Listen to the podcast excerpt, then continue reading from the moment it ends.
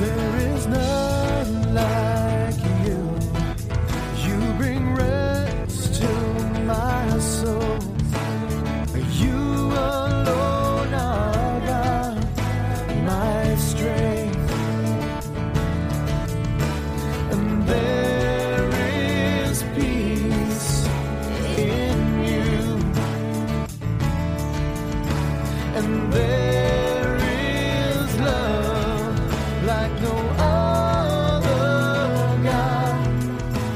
Welcome to Valley Christian Church. We hope you enjoy this message and we would love for you to join us on Sunday mornings at 10:30. We're located at 432 East Pleasant in Tulare. After listening to this message, take a moment to browse our website for current and upcoming events. It is our prayer that ultimately you learn to love the Lord with all your heart, soul, mind, and strength. We're going to be in Luke this morning with the finishing up the Christmas story. Yet it never really finishes, you know what I'm saying? But let's begin in the scriptures. It says in Luke 2 1, it says, In those days, Caesar Augustus issued a decree that a census should be taken of the entire Roman world.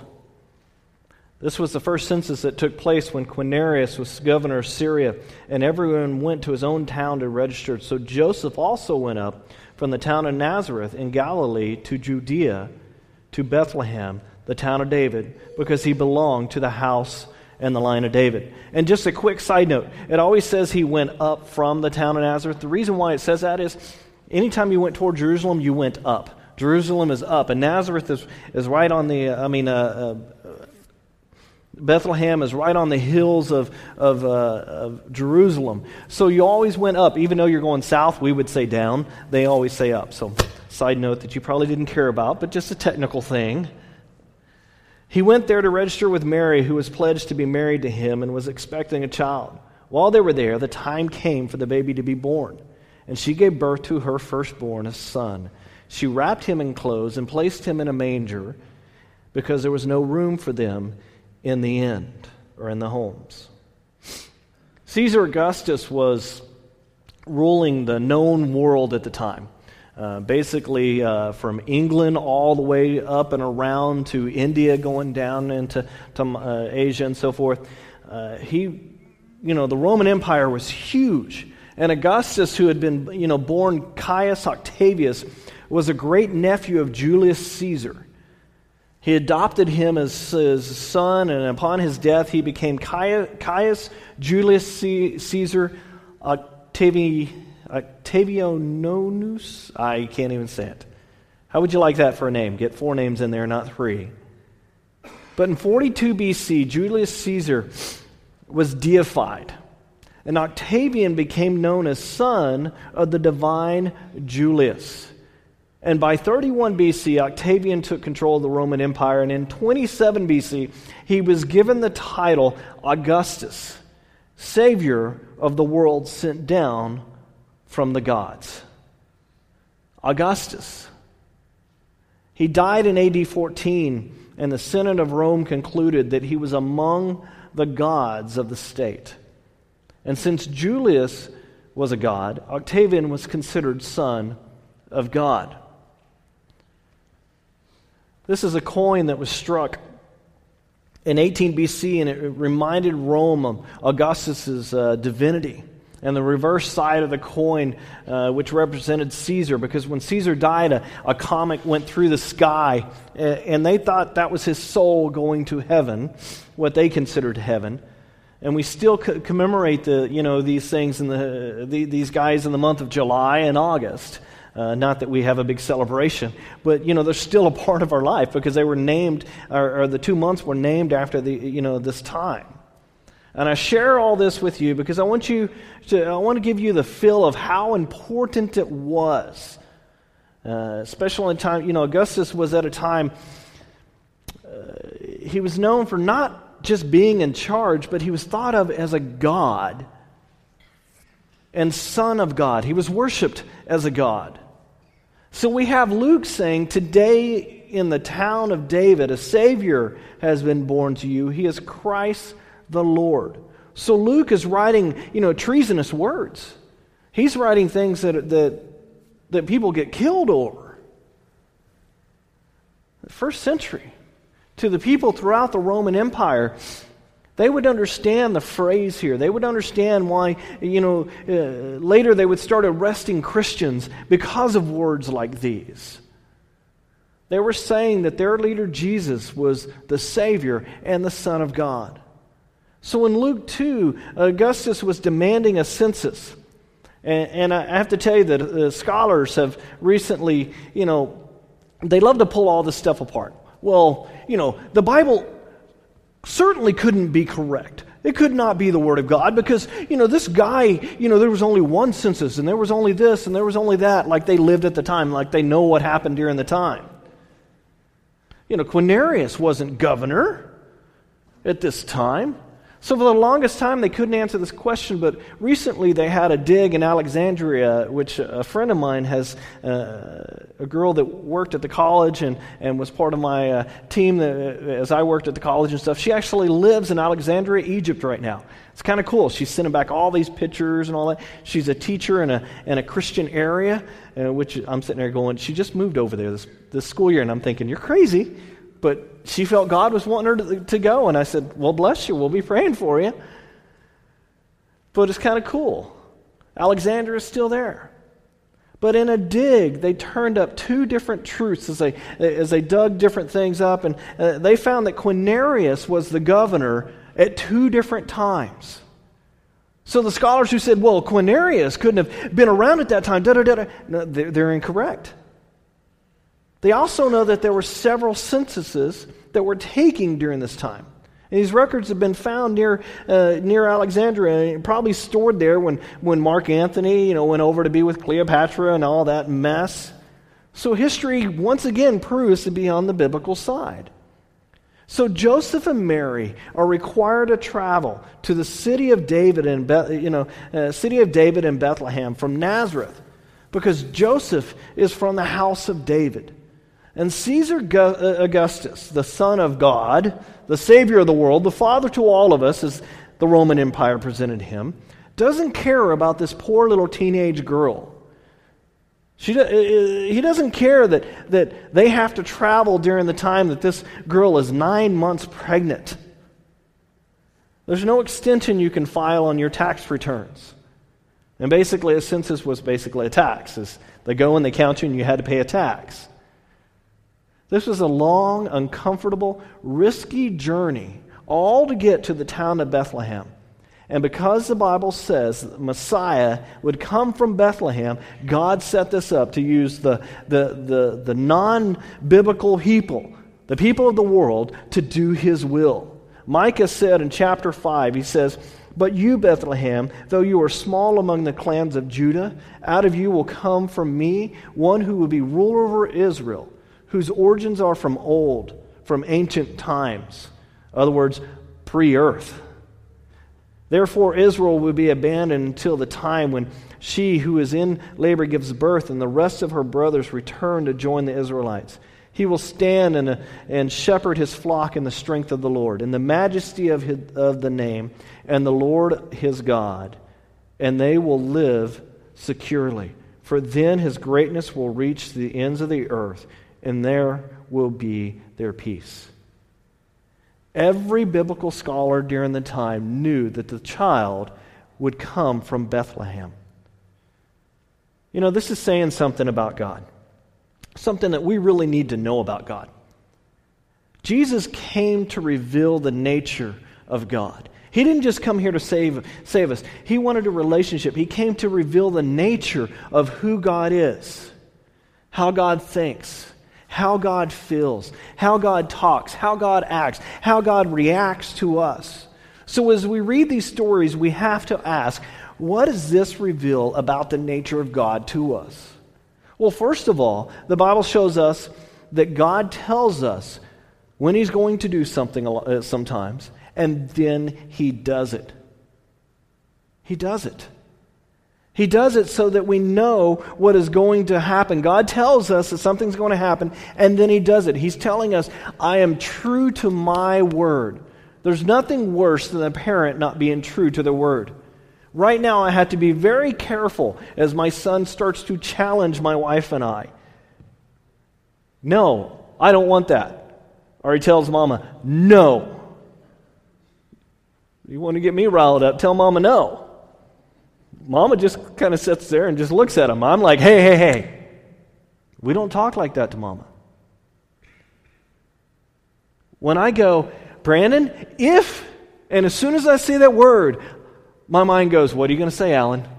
What are you going to say? Because if I say, Well, if you don't do this, or if you do this, then here's the result, I have to keep to that result, right? There's nothing worse than a parent saying, Well, if you do this, oh, I'm going to count to 10, and, you know, they get up to like 400 and they're still counting. See, God is like that also. God says, I'm going to do this, and He follows through because He's the perfect parent. Another thing that shows us is that God will use everything to do His will. God will use politics, no matter if you're, you know, here in America, Democrat, Republican, Libertarian, God will use politics to do His will. He will allow certain things to happen because there's a bigger picture at stake. He will use circumstances, all completely beyond our control. This trip for Joseph and Mary was not planned trip. You know, my wife and I, when, when she was pregnant, we started thinking, okay, we, you know, get out the calendar. Okay, what are we doing? When can we travel? When can we not travel? When can we do certain things? And we looked at it and we said, okay, well, between this time and this time, we can't do anything. Especially when our doctor said, well, she may make it to 32 weeks. We hope she makes it to 32 weeks. She ended up making it full term, but, but you know, especially during that time, we said, oh, we can't travel. Imagine Joseph and Mary. It's not like they're sitting there going, well, at nine months, we really want to take a trip down to, down to, to you know, Jerusalem area. They weren't thinking of that. Yet God set it up. This hard, painful, confusing trip during the worst time of the year to travel. They just had a snowstorm in Israel.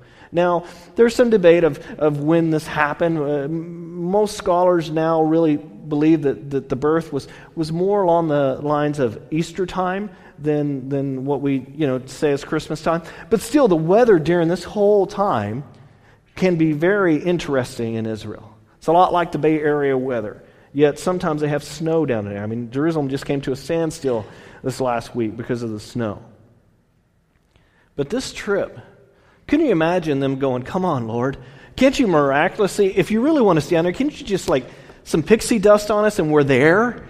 You know, something to get us there quickly? Why do we need to go right now?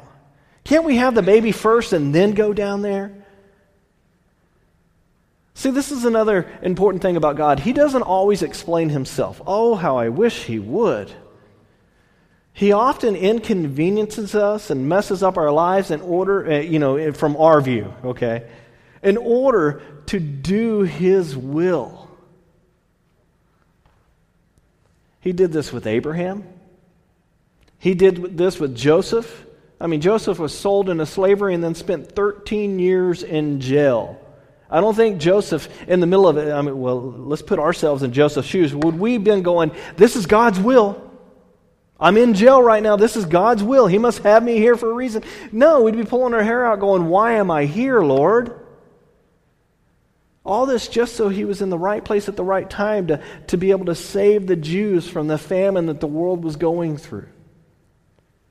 We, we serve a God who took Moses out of the wilderness. Remember, Moses was a fugitive, and God said, I'm going to take you out of the, wilderness that has been, been your comfort zone, and I'm going to put you right back in the place where, where you're a fugitive from.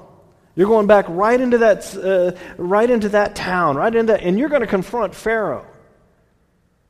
This is the thing about God. He often uses or allows us to, uh, you know, to experience inconveniences and sacrifice and, and pain in order to do His plan. I don't like this about God. Do you? I don't like it when I'm inconvenienced. Man, I don't want to be confused. Do you? You would think that if we give our life over to Him, He would at least give us, you know, the, uh, you know, give us rest from the confusion of this world. Yet God says, no, no, no, no. There's some things you just don't need to know about. Probably because if I told you, you'd run. So let me ask you a personal question. How was your year? How was your year ending? You know, we're, we're kind of in one of those interesting spots in the year where, where everybody, you know, everything's ending. Either it's really happy and we're ending on a great note, or, or we're ending on a sad note, or, or it's kind of a depressing time. And then all of a sudden we're in a new beginning time and we just forget about the old, you know? That's kind of the thought pattern. But how was your year? Has everything in your life been resolved completely so we can close out the year? Or is there some unanswered questions left? Were there any inconveniences, any pain this year? Would you entertain the thought that just maybe, just maybe you're in the center of God's will, even though you're going through whatever you're going through? That's a hard one. I don't like that idea. See, I like the idea of, the, uh, of God's will being happy, skippy day, blue bird on my shoulder, you know, la la la, let me just be happy type of thing. You know, my son all the time, I can always get my son, I can just put on a pouty face and he goes, Be happy, daddy. You know, that's what, that's what we think Christianity, be happy. I've got, you know, got my cotton candy and I have my supersized everything. I mean, this is what I think is the will of God, not one of those days that, that are difficult. I don't go, man, this must be the will of God. But in reality, our lives are more like Mary and Joseph. Mary's probably going into labor during this trip. Who knows how long she's been, you know, in pain. I can imagine the conversations. Joe, Joe, I don't, I don't know if we can make it. You, you just got to pull this donkey over. This is going to happen right now. This is her first baby. I mean, she's probably freaked out a little bit. The scriptures go on and say that while they were there, the time came for the baby to be born, and she gave birth to her firstborn, a son. She wrapped him in clothes and placed him in a manger because there was no room for them in the inn.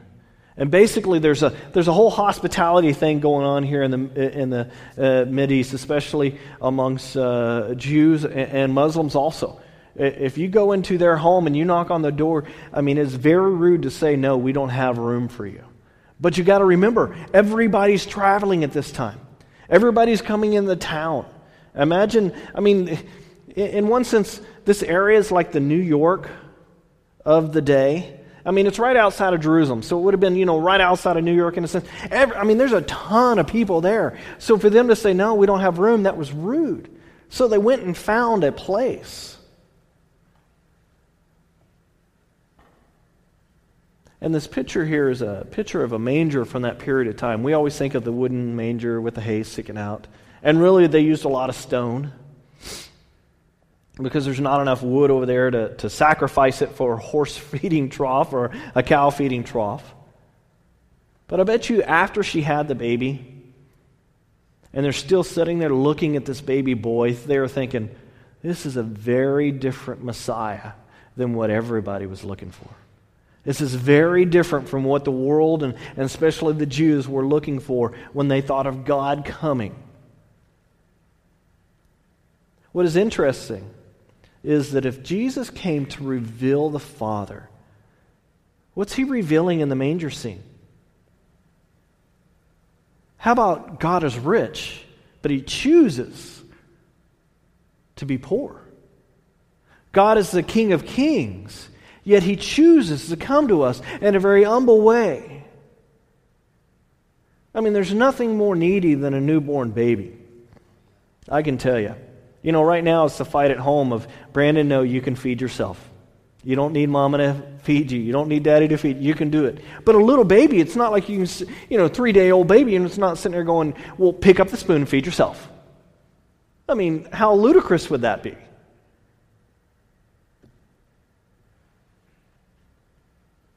He's born in a barn. What does that tell us about God? He's not able to make better arrangements? No. This is exactly what he planned. Why did he plan it this way? Because he needed to get really small to relate to us. Because God is so big, God is so powerful, it's hard for us to understand him and to relate to him. So he goes, you know what? I'll come as one of you, and that way you can relate to me. That way you can see who I truly am. Because the picture over the centuries of, of who God is has been so twisted and distorted, they thought the, that God was going to come in on this big white horse all of a sudden and just save them from Rome. And God's sitting there going, I got a bigger thing. My bar set so much higher. I'm here to save you, not the government. He limited himself so he could, uh, so we could approach him. Scriptures go on and say, and there were shepherds living out in the fields nearby, keeping watch over their flocks at night. These are the same type of fields that Ruth and Boaz would have been in. This is the exact same spot that David would have been out there watching over the sheep. Shepherds were considered low man on the totem pole. Teenagers were, were often the shepherds. The jobs that no one else wanted, and dad made you go do it because you were the youngest of the, of the, of the group. This is, in a sense, the training field. If you can handle this, you can handle a lot of other things. So the shepherds coming to see Jesus, some of these shepherds would have been teenagers. What does this tell us about God? Hmm. An angel of the Lord appeared to them, and the glory of the Lord shone around them, and they were terrified. You bet they were. Could imagine this the power of God displayed on this hillside. And this is another thing about God. Here he's coming in a, in a very humble way, a very humble way, and, and here he's showing his power also on the hillside. Often God's best work frightens those around him. We say, Oh Lord, work in my life. And then he does, and it scares us half to death because it didn't quite go the way we had planned it out, right? And God's sitting there going, But I, I, I changed those plans. You didn't know? And all of a sudden we feel like we're totally out of control. Verse 10 it says, but the angel said to them, Do not be afraid. I bring you good news of great joy that will be for all people. The word great here is the word charos, meaning, meaning joy, meaning mega joy, big joy. As my son would say, you know, big, big, big, big, big, big, big, big, big, big, and he keeps going on and on. You're just like, okay, I get it. You're calling me fat. I mean, um, you know, big, mega joy to all the people. Not just the rich people, not just the smart people, not just the Jews, to all people. Today in the town of David, uh, and Augustus, and Augustus is the word, has been born to you. A God has been born to you, a Savior. He is Christ the Lord, and He came to you. This will be a sign to you. You will find a baby wrapped in clothes lying in a manger. So go and look for a baby in a feeding trough, he's saying. Suddenly, a great company of the heavenly hosts appeared with an angel, praising God and saying, Glory to God in the highest, and on earth peace to men on whom his favor rests. This is called the doxazo. We, in other words, we adore you. We magnify you so others can see you. We make you bigger. We bring you into focus so the shepherds can see your glory. You know, right now I'm teaching my son how to use the camera, and he loves it. Put it on the tripod. I'm not talking about just a little point and shoot camera. He wants the big camera, of course, right? Anytime I get out the big camera, he's wanting it. So we're teaching him how to leave it on the tripod. He takes pretty good pictures. He took my wife and I. Our 20, uh, 20 year anniversary was yesterday. He took our 20 year anniversary picture. It turned out great, but it's focus. Now, luckily, the camera has autofocus or the pictures wouldn't have been so great. But that's what God does. God is bringing Himself into focus for us so that we can see Him, so we can understand Him. And peace and goodwill to men. What they're celebrating is the, the relationship between God and man. Because the Garden of Eden has, has been breached again. And the second Adam, in other words, Christ has come and He creates a bridge so that chasm that was created by sin was, was, was, you know, was all of a sudden a bridge is there so we can actually reach God now. And the devil cannot do anything about that. Praise the Lord. So the angels are celebrating the fact that there's now going to be peace and goodwill toward men. Because what was toward men? Destruction, hell because our sin wouldn't allow us into the presence of God. But now the Savior has been brought, the, the, you know, this peace and goodwill has been brought toward men now. And it says here in verse 15 when the angels had left them and gone into heaven, the shepherds said to one another, Let's go to Bethlehem and see this thing that has happened, which the Lord has, has told us about. So they hurried off and found Mary and Joseph and the baby who was lying in the manger. I wonder how many people along the way they asked the question, Have you seen the baby in the manger? We're looking for a baby in the manger, in the horse trough, one that was born tonight. Have you seen him? And then I'm sure there was a whole group that was gathered. You know, we, we think, oh, the shepherds came. You know, we have our manger scene idea. I'm sure there was a ton of people, and Mary sitting there going, they're going to wake up the baby. Joe, what's going on? Go out there, tell them to go away. But instead, they came to see God. So they hurried off and found uh, Mary and Joseph and the baby who was lying in the manger. When they had seen him, they spread the word concerning about what had been told them about this child, and all who heard it were amazed at what the shepherds said to them. They weren't scared, they weren't frightened, they were amazed. This reveals something else about God. God allows the shepherds to participate in Jesus' story. And that's the great thing because if you allow God, you can participate in God's story. This is absolutely amazing. You can participate in God's will on this earth in your lifetime if you allow it. Are you willing? See, because this story is not complete, the story is not over. You can be a part of the story if you're willing. God loves to involve everyday people in His best work. Taking steps of faith, walking in faith, believing that Jesus came for you. But Mary treasured up all these things and pondered them in her heart. The shepherds returned, glorifying and praising God for all the things that they had heard and seen, which were just as they had been told. So, if Jesus came to reveal the Father, what do we know about the Father? In the way that Jesus came, we know so much. But what are we willing to do with that? What are we willing to do with the Christmas story? Are we willing to say Merry Christmas and that's it? Are we willing to involve ourselves in the life of God and what God wants out of our life here on earth?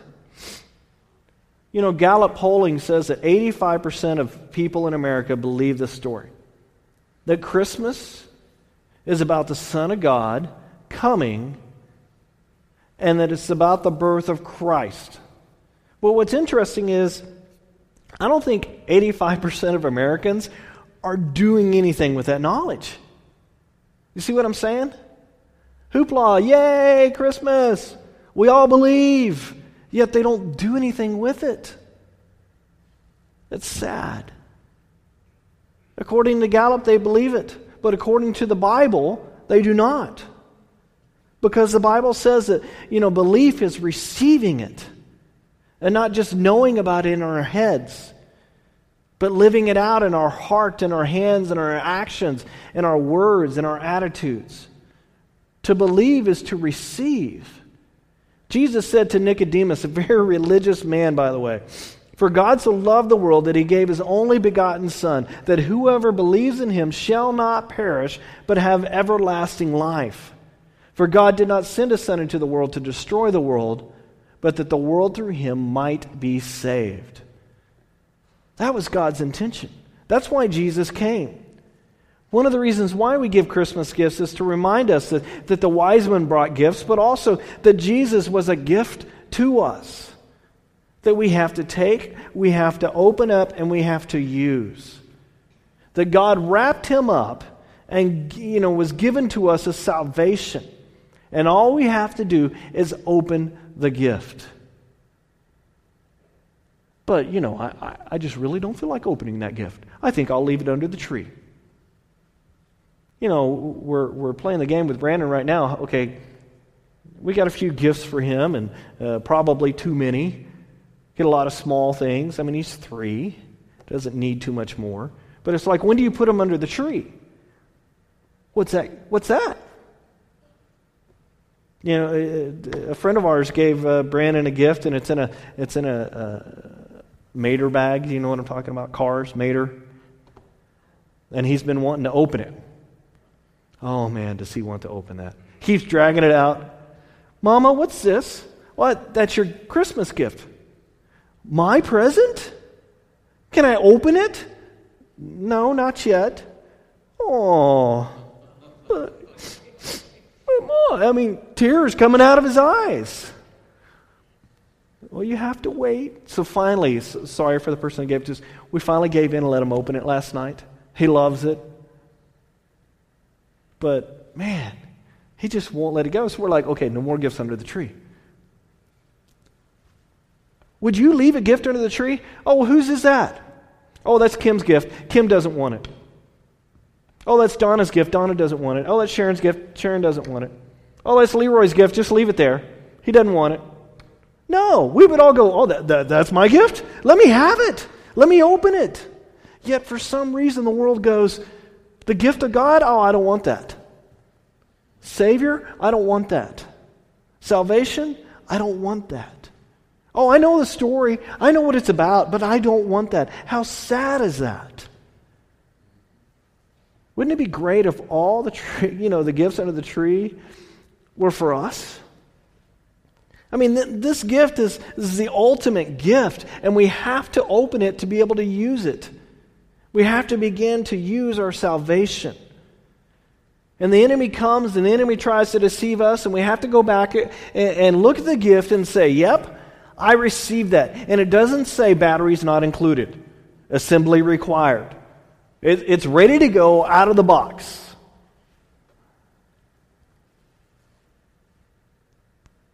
So we can rebuff the enemy when he comes to us and says, That's really not a gift, that's a curse. And we go, No. Let me tell you what this gift did for me. It freed me. It released me in this life to take the burdens that I have and to give them over to God so I don't have to carry around those burdens. Because if I had to carry around those burdens, I would be crushed under their weight. But I got the gift of God. Don't keep this gift quiet. Especially, the, you know, during this time of the year, we want to keep the gift quiet. No, no, no. We want to keep it out there, right? But what happens in a month? Well, everything's new. We put the old away. We stop talking about Christ. We stop talking about Christmas. No, we need to talk about Him year round. We need to shine our light year around.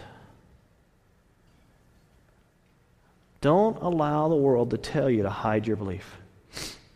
I mean, this last week we, we saw it uh, for, for you guys uh, uh, watch Duck Dynasty and all that stuff. And the, the father of, of the big family made some comments, and how he said it was inartful, believe me. I went and read, the, uh, if you read the larger quote of what he was said, how he said it was very kind of, uh, you're sitting there going, oh, dude, man, I wish you would have said that a little differently. So they all jumped on that. Oh, hate speech. When reality, what he was saying was in the Bible. I'm sorry, do you believe the Bible or not? Well, if you want to label me hate speech because I believe what's called, uh, you know, homosexuality is a sin or, or other things, because uh, he mentioned a whole bunch of things, not just that thing. Things are sin. You know, being a drunkard and going out there and sleeping around, all this, these are sins. If I want to believe that, then all of a sudden I'm, it's hate speech. The world tries to tell us what you believe is wrong. And we have to stand up and say, no, what I believe is in a Savior that has come to save you. Let me tell you why I believe these things are sin. Let me tell you what the Word of God says. And we got to do it in a way that doesn't necessarily offend you know, a chunk of people. But at the same time, God is offensive. God is offensive to this world. God is offensive to political parties no matter which side you're on. God is offensive because he comes up against this world that says everything is okay. Let's all be merry.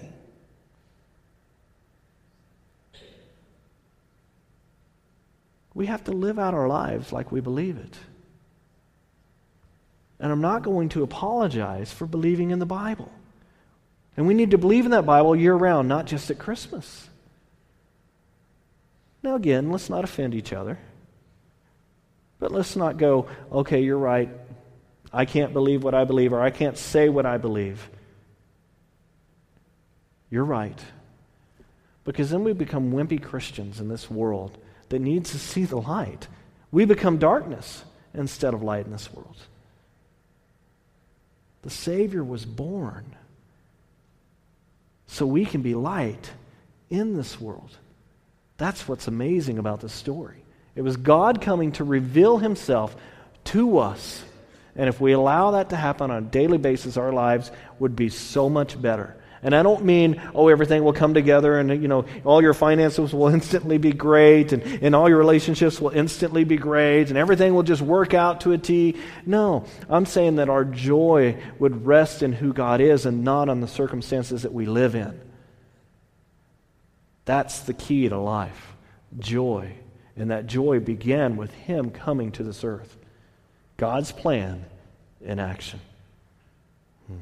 Let's pray. Lord, we thank you so much for your plan. We thank you so much that you were willing to come down here on this earth. We pray that in our life that we represent that well. That we know we're going to mess up. We know we're going to really just go the wrong direction sometimes. But you're willing to take us back. You're willing for us to come and say, I'm sorry. You're willing to, to put your arm around us and say, Son, daughter, I love you. Let me show you the better way for your life. I pray that we don't leave the gift under the tree. Now the Lord bless you and keep you. The Lord's face shine down upon you. And may his grace and his mercy and his blessings rest on you, not only during this season, but in the spring, in the summer, and the fall, and year round. In the name of the Father, Son, and Holy Spirit. Amen. Amen.